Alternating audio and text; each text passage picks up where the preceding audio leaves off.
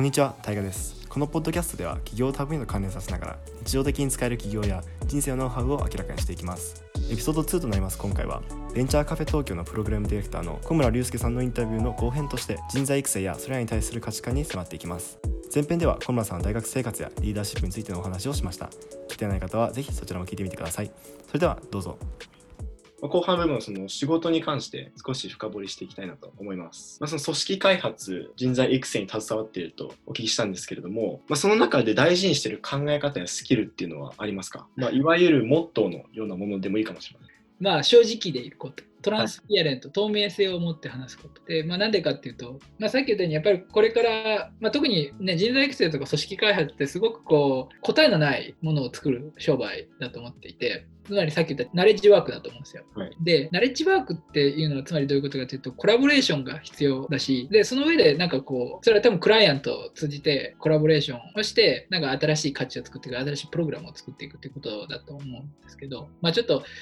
過去ね、それができてたかどうかわかんないけど、今の仕事として思うのは、まあ、今でもね、企業の方と話すし、一緒にコラボレーションすることはあるので、まあ、すごく意識してることは、そのトランスピアレントであることです。となると、何が必要になっていくかというと、最低限信頼なんですよね。あ、この人の言ってることは本当だと思う。この人の言ってることは真、トゥルーだって思ってもらわなきゃいけないので、一つのチーム、ワンチームとして同じ方向を見ていかなきゃいけないってことを考えると、まず大前提としてすごく誠実である必要があると思うし、透明性を持っていけないと思うし、正直である必要があるかなと思ってます。え、弊社は？あ、ちょっとそれ、こちらで考えさせていただきますと、お客様と私たちってなると、こっちが全部受け持って、こっちでが全部やるみたいな。で、それってこっちが考えてる世界で作るから、アウトプットもね、こっちがいいと思うけど、向こうが必ずしもいいとは思わないものを作ったりとか、まあ逆に言うともっと言うと時間の無駄になっちゃう可能性があるので、やっぱり理想像としては、まあ相手、組織は違うかもしれないけれども、ワンチームになって共に考えていく。で、コラボレーションして想像していく。で、それは何でかっていうと、人材育成と組織開発とか、そういうのとか、あるいはコミュニティとかっていうのは答えのない世界なので、あのそういう取り組みが必要だろうと思っている。あとは、もう一個大切なのは、ちゃんと勉強するっていう、まあ、学ぶっていうことだと思っていて、ついつい、やっぱりアウトプットを出すって当たり前なんですけど、インプットが必要なんですね。で、得てしてやりがちなのが、アウトプットだけとりあえず今持ってるものだけで作ろうとしちゃうっていうことがありがちだと思っていて、でもそれってどんなにシェフの腕が良くっても、あるいはコラボレーションがうまくいっていても、材料がもやしだけしかなかったらいいもの作れないですよね。まあ、もやしはもちろん美味しいですけどね。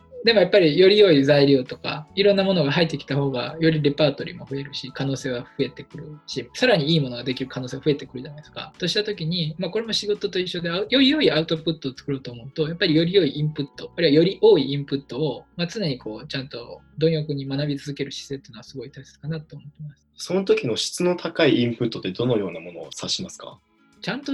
真意を理解するっていうことかなと思いますけどね。あの本とかもそんなに数読んだ方がいいけど数読まなくていいんでもう一冊めっちゃ深く読んだらもうそれだけでめちゃくちゃ学びはあると思いますけどね。だどうどうやって質のいいインプットかって話だと思うんですけど、まあ読書にちょっとあえて絞るともうしっかりどっしり一行一行をちゃんと真意を理解しながら読もうとするっていう深い意味で深くね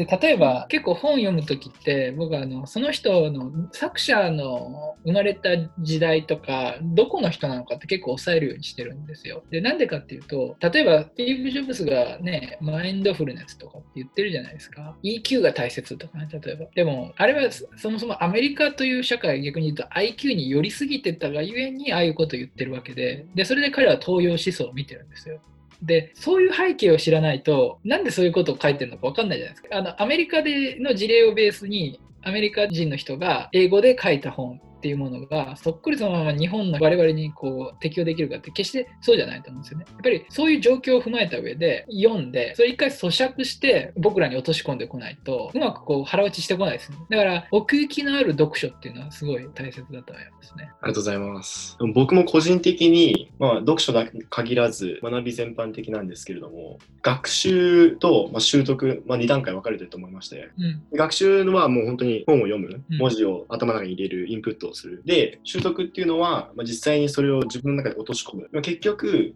例えばその小学校の授業小中高の授業っていうのは、まあ、体系化されたものだと、うん、で誰しも全く同じペースでその内容を理解できるわけじゃなくってで例えば、まあ、偉人がこんなこと言ったと。あそっか。っって流しちゃうんですね。学習が終わると。ただ実際に自分がその同じ経験をした時に、あ、これってこういう意味だったんだっていうので落とし込む。そういうこと、そういうこと。なんで言ってたんだっけっていう Y のところをちゃんと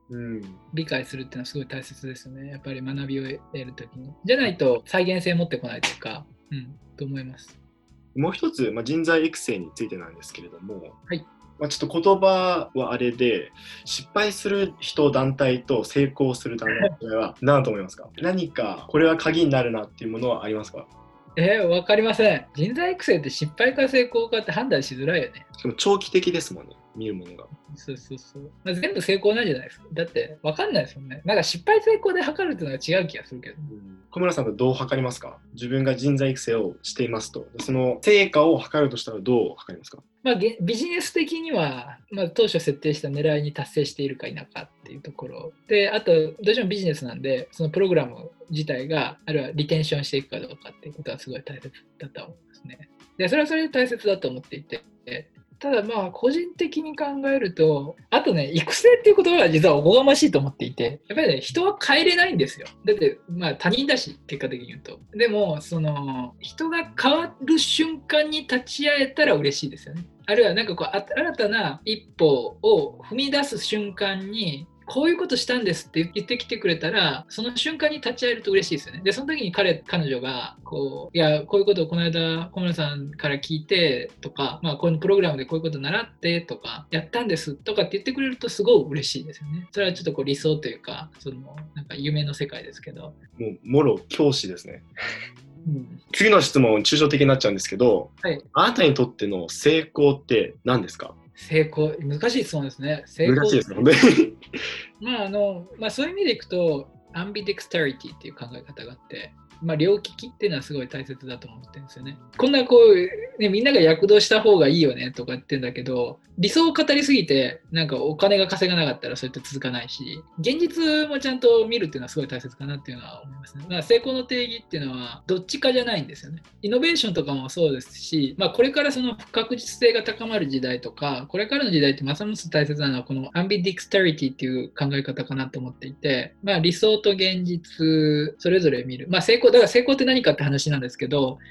あのまあ、一つはやっぱりこうみんながハッピーになるとかってすごいね、さっき言った躍動する世界が作れたらハッピーとかってあるけれども、一方で足元でビジネスとかノンプロフィットでもいいと思うんですけど、ソーシャルアントレプレナーシップでも何でもいいと思うんですけど、やろうと思うと、やっぱお金が必要だし、それを回していかなきゃいけない。もちろん資本主義っていうのはなんか今後変わってくる可能性があるみたいな話もあるんで、まあそれはどうなるかわかんないですけど、今のシステムの中だと、そういう現実もあるじゃないですか。で、両方考えなきゃいけないんだろうなっていうふうには思っていますね。だから、まあ、一つやっぱり KPI とか現実って話でいくと我々の中であるしちゃんとそのビジネスを回していくっていう意味では毎年こうスポンサーシップを得なきゃいけないとかって話もあるしただまあ理想を忘れちゃいけないしこの両方両利きになるっていうのはすごい大切だと思っていてそのラディカルにどっちかを選ぶっていう思考じゃなくてそれを2つとも合わせ持ってうまく使いこなしていくあるいは新たな価値を作り出していくっていうそういう姿勢がすごい求められてるんだろうなっていうふうには思ってます。でこれをいつも僕は言ってるのは It's not a matter of、selection or choice って言っていて matter of creation って言ってるんですよ。A or B じゃないと。A and B, then we create C. なんかそういうスタンスっていうのはすごい今後大切になってくるんだろうなっていうふうには思ってます。えー、抽象的な質問に対して抽象的な答えで返しました。いや、もうこれこそもうリスナーがもう考え続けるきっかけになるんじゃないでしょうか。今まで、まあ、サウスデーギャザリングで出会った面白い人、印象に残ってる人って誰ですか？印象、ちょっとバイネームではちょっと言えないな。言えない。みんなやっぱりすごい人素晴らしいんですけど、でもなんか、あ、面白いな、この人って思う人は得てして、自分の言葉で語ってる人っ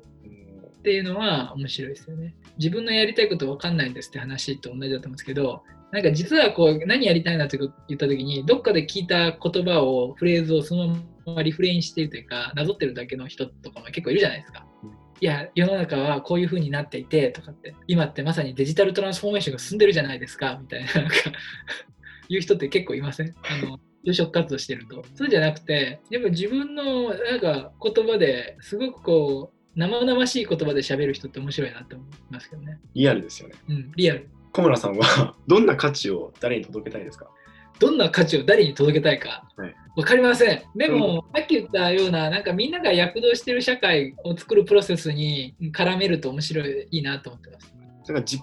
実現をするために武器となる能力とか資質って何だと思いますか？まあ、一つは、まあ、資本を蓄積しましょう。それは、例えばスキルとか本を読むか、なんかこう勉強するとかっていうのはすごい大切だし、お金を持ってるとやっぱりいいし、でも学生の人とかって多分お金なかなか貯めにくいんで、まあ、どっちかというと勉強したりとか、自分の知識、スキルをつけるっていうのはすごく、できれば人と違うものっていうのはすごい大切。で、あと人脈。で、自己実現をするために大切なのは、やっぱりこうね、どういう武器が必要かって問いだと思うんですけど、ちゃんとそういうこう人的資本とか社会関係資本、金融資本ってちゃんと蓄積しておくっていうのは大切だし、常にこれを蓄積し続けるっていうのはすごい大切なのと、当たり前ですけど、相手に興味持ってもらおうと思うと、なんか持ってなきゃいけないと思うんですね。それは社会関係資本でも人的資本でもお金だけじゃなくてもいいと思うんですよ。知識でも人脈でも何でもいいと思うんですけど、まあ、なんかやっぱり持ってた方がアピールしやすいですよねと。まあ、あるいは情熱っていうのも資源なのかも、資本なのかもしれないですけど、まあ、それも持ってた方がいいんですけど、でそれっていきなりたまんないんですよね。資本って蓄積していくので、いきなりたまんないんで、貯めるっていうことあとステップを踏んでいくっていうことを変な言い方戦略的にどういうステップを踏んでいくかを考えるっていうのはすごい大切かなと思っていて、はい、で僕の場合偶然ではあるんですけれども明確にすごい20年後こうやりなっていたいとかって思いがあるタイプじゃなくて結構オプチュニスティックにその場その場で意思決定をしてきて今ここに来てるんですけどなんかすごい偶然に偶然が重なった感もあるんですよ。まあ、僕、実は就職活動で失敗してますと。で、結果的に行った会社があんまり全然興味ない IT の会社で、しかもちょっと体調不良が大学生の時、あのマンチェスター大学というところに留学をしてたんですけれども、1年間ほど。はい、で、本当はそこに編入をしたかったんだけど、ちょっと体調不良で帰ってきちゃったりとか、あとまあ就職活動失敗して、行きたい会社に行けなくて、で結果的に行きたくない、決して興味があったわけではない IT 業界に入って、まあ入ったらよかいい会社だったんですけどね、まあ、すごくやっぱりキャリアを変えたいとか思ったわけですね。で、その時やっぱりすごい焦燥感がすごかった。周り見たら結構みんなそのすごい有名な会社に行ってるみたいな。で、僕はグループ会社だったので、なんかすごいな、みたいな。すごい焦燥感があって、他人との比較の中で。なんかキャリアを変えたい。まあ、ピカピカしたキャリアを得たいみたいな思いがあったんですけど、すごいいつもなんかがっかりしてた記憶があるんですけど、やっぱいきなりそのね、そこからこうピカピカしたキャリアには移れないわけですよ。で、僕の場合は偶然だったのは、ある種まあ考えてたのかもしれないけど、そこまで深くは考えてなかったんだけど、まあそれでバブソン大学に行こうと留学しようと。で、思いは途中で諦めたその海外の大学を出るっていうことを実現したいっていうのと、あとそのキャリアアップしたいってことに、まあおのずと MBA っていう選択肢はあって、え入社した時から実は MBA の準備をしていて勉強したりとかお金貯めたりとか。でそれでバブソン行ったんですよ。だからやっぱりそこで資本が貯まるんですよね。例えば MBA の知識とか、えー、MBA でしか得られない経験とかね。バブソンでしか得られない経験とかバブソンでしか得られない人脈とか。あるいはバブソンという MBA っていうブランドとかね、こういうものが溜まっていったら、パッと開けるわけですね。バブソンがの MBA だから会える人とかって増える。で、実際にバブソン MBA 時代は、例えば村田機械の会長とか、トヨタの社長、トヨタ昭夫さんですね。まちょっとバイネームで言っていいか分かんないけど、まあまあそういった、あの、そうそうたる経営者の方とかにも、ちょっとこう、お会いする機会があったりとか、あるいは、あの、これも今つながってることですけど、バブソン大学の准教授である山川さんとね、はい、会って、で、彼と一緒に、実はバブソン向けの授業を一緒に作ったんですよ。大学 MBA にいた頃。そういう経験をさせてもらったりとかっていうのがあって、一歩こう進んだ。そういうこう自分の持ってるものが増えると選択肢はまた増える。で、グロービスに行ったらグロービスに行ったで、やっぱりすごくグロービスもすごくいい会社、まあそういう意味でいくと僕がいた最初の会社もすごくいい会社だと思うんですけど、グロービスもすごくいい会社で、やっぱりあそこっていろんな人が集まってくるし、あそこで得られるものっていうのもたくさんある。教材開発とかの仕事ってそんななかなかできるもんじゃないし、そこで得られたものがあって、そこで得た知識と、そういう自分の仕事のこのキャリアと、まあ、山川さんの実はその人脈っていうのが合わさって、実は今のベンチャーカフェっていうところに来ているし、じゃあ果たしてじゃあベンチャーカフェっていうのは最初から行きたかったところかわからないけれども、あと資本ってそれだけじゃなくて、やっぱり自分のさっき言った生々しい、自分自身の情熱も資本だと思うんですよね。使える、レバレッジできるんで、まあ、やっぱり自分のやりたいことを問い続けるっていうことだし、それやっぱりさっき言ったように生々しい人であればあるほど圧があるじゃないですか。迫真性があるじゃないですか。あ、なんかこいつ本当にやろうとしてんなって思うじゃないですか。ですると人は動くじゃないですか。あと、結構こう、すごく理想主義が蔓延している。一方で、今の社会の権威主義的なところある日本の社会っていうのは、まあ、アメリカも多少なりともやっぱりそれはあるんですけど、世界中そうなんだと思うんですけど、そこを否定はせずに、なんかそういう社会の中でこう活用できるものは活用する姿勢も大切かなと思っていて、例えば、まあ、今も MBA なんて大したことではないかもしれないけども、まあ、5年前ぐらいはまだやっぱ Babson で MBA って言うと、ドヤみたいなのが効いた世界ですよね。で、それを使ってハッタリをかますっていうのは、それはそれで大切だし、そういう肩書きポジションとか、あるいは ICU の学生であるということであったりとか、で、それぞれにブランドバリューがあるじゃないですか。なんかそういうものをうまく活用してやる。で、要はそこはすごく現実的に変な言い方、やらしく使えるものを使うっていうのはすごい大切だと思います。うん、ありがとうございます。まあ、今のタイムリーな質問で、まあ、今コロナでさまざ、まな影響も出てて生活様式も変わっていき相まって発見とかもあると思うんですけれども小村さん自身はどう仕事プライベート変わりましたか？あんま変わんないね、うん、ベンチャーカフェの活動がオンラインになりました。でじゃあもし今この時期に自分が大学生やったら3年生4年生で、まあ、特に就活に影響が出ている大学生やったら何をして時間を使うっていると思いますか？何すっかな？難しいね。とで留学したしな俺みたいな。やっぱり結構たくさんの大学生直面してる問題と思うんですよね。この時間、オンラインっていうものをどうフル活用して自分の最大化を図るかっていうので。まあ、海外のリソースにアクセスする。今ほらね、コーセラは前から無料だけ？ど、あるけど、結構海外の大学が授業を開放してんじゃん。ハーバードもしてますね。ああいうの見てみると。まあでもね、昔、ポッドキャストとかでもあったんだけど、落としてたんだけどさ、全然聞かなかったよね。あの、なんだろうね。なんか、わかんないね。まあ、英語勉強する。うん、あの、まあ、今僕はある程度、別に英語で困ることはあんまりないですけど、うん、昔はすごい全然、僕はあのネイティブでもないし、帰国子女でもないので、多分流暢なんですよ。でも、とっても日本人的な言い回しをするし、とっても発音は、やっぱりこう、ベースはあの Japanese English ですけど、まあまあ、それでもある程度 fluent に喋ると思いますが、当時は僕はネイティブでも何回も言いますけど、帰国子女でもなかったので、英語は喋れなかったと。今、やっぱりこの英語を喋るだけで、さっきのね、資本、スキルの話なんですけど、英語喋るだけで選択肢増えるんで、でしかも、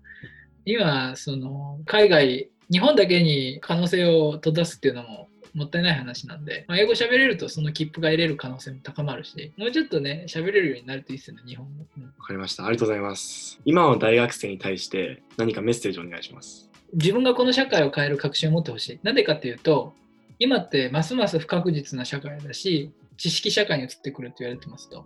で昔のこの工業化社会の中ではやっぱりすごくマネジメントみたいなのがすごい大切だったし大量生産をしなきゃいけない工場を含めて言われたことをちゃんとやる人ある程度誰かが決めたフレームの中で言われたことをちゃんとやるっていうのがすごく大切だった社会だったわけですよ。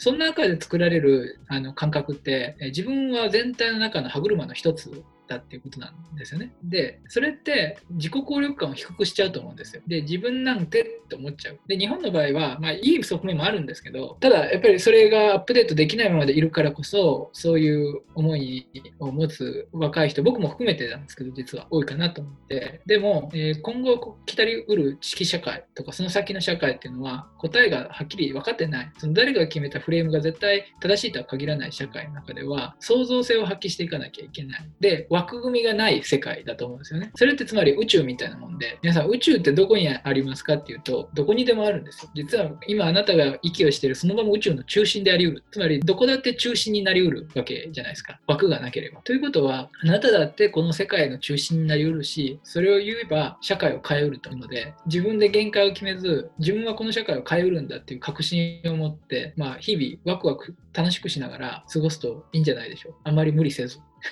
ありがとうございます。本日はお時間いただきありがとうございました。はい、ありがとうございました。今回はベンチャーカフェ東京のプロジェクトディレクターの小村隆介さんのお話をお聞きしました。